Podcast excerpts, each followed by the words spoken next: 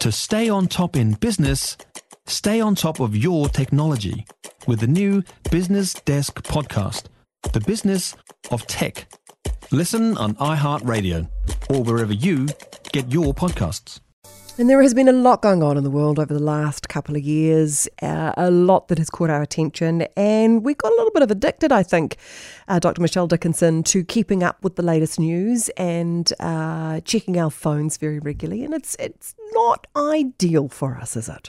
Well, it doesn't seem to be. So, good morning, everybody. There is a new research study out in the journal Health Communication. It's open source, you can have a read of it. And it's really insightful around how the last sort of two years have affected us. Obviously, there's been a pandemic, but there's also been lots and lots of other really bad news. So, the Ukraine war is an example. We've had mass shootings. Um, we've just had the Nelson floods, like lots and lots of bad news. Um, and what seems to have happened, especially because we had the 1 p.m. sort of obsessively during the pandemic, what's going on at 1, what do we have to do Yes. tomorrow, sort of that status. Um, It gave us something to focus on in a way. it did, but it gave us something to obsess over. Yes, true. Um, and so this study has actually um, been carried out on um, 1,100 adults to look at their news consumption, how it's changed, but also their physical and their mental health as a function of how much news they consume.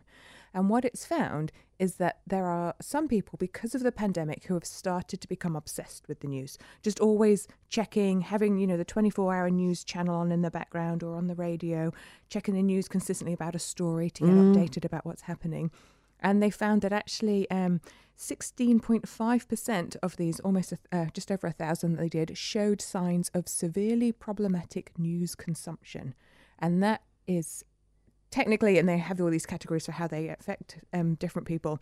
That means that they are more likely to suffer from stress, anxiety, and physical ill health because they're constantly on high alert, waiting for the next part of the story to unfold Okay. and going into sort of a vicious negative cycle of it's only going to get worse and therefore the world outside this this living room that I'm watching this in is worse and the world is worse and it's just getting worse and it's just a horrible cycle that actually seems to be affecting quite a lot of people. I don't know about you but I've had quite a few of my friends say they don't watch the news anymore. They Mm. just Mm. totally I mean, there was definitely a period over the last couple of years, and especially when we were in lockdowns on things, where I just, you know, you, you kind of got to a point where you went, if there's anything to know, I'll, I'll hear about it, but I, I don't need to sit and watch a press conference every day and, uh, you know, yeah. not really benefiting from this. And so these people become addicted to Mm. having to know.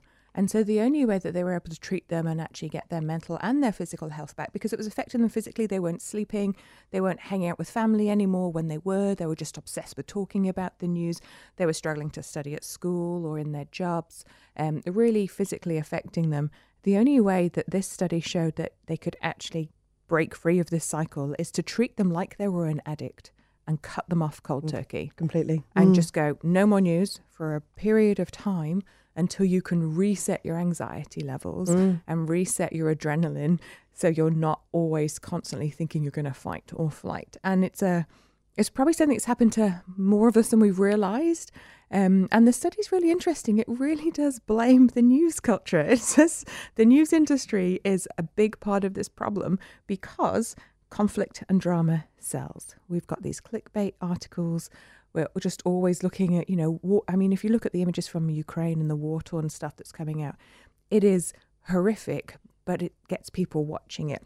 And so they say actually, um, perhaps media training at school to help young people figure out how to consume news now that it's highly negative might be helpful. But also just understanding that the whole industry thrives. Well, there's a, dif- there's a difference between being well informed, which is important, and understanding what's going on in the world, and then becoming obsessed with it. Yeah, but apparently it's a really easy, uh, sixteen point five Easy to percent, right? It's really yeah. easy to slip down this Yeah. rabbit hole. Well, I mean, everything gives you notifications, doesn't it? Whether it's your news site or social media providing you with your news, you know. hundred percent. So if you feel like you are going down this rabbit hole and obsessed a little bit, um, they were really clear. Just cut yourself off from the news for a bit, reconnect with real people, go back into society. The world is struggling, but not probably as bad as your brain is making you feel that it is.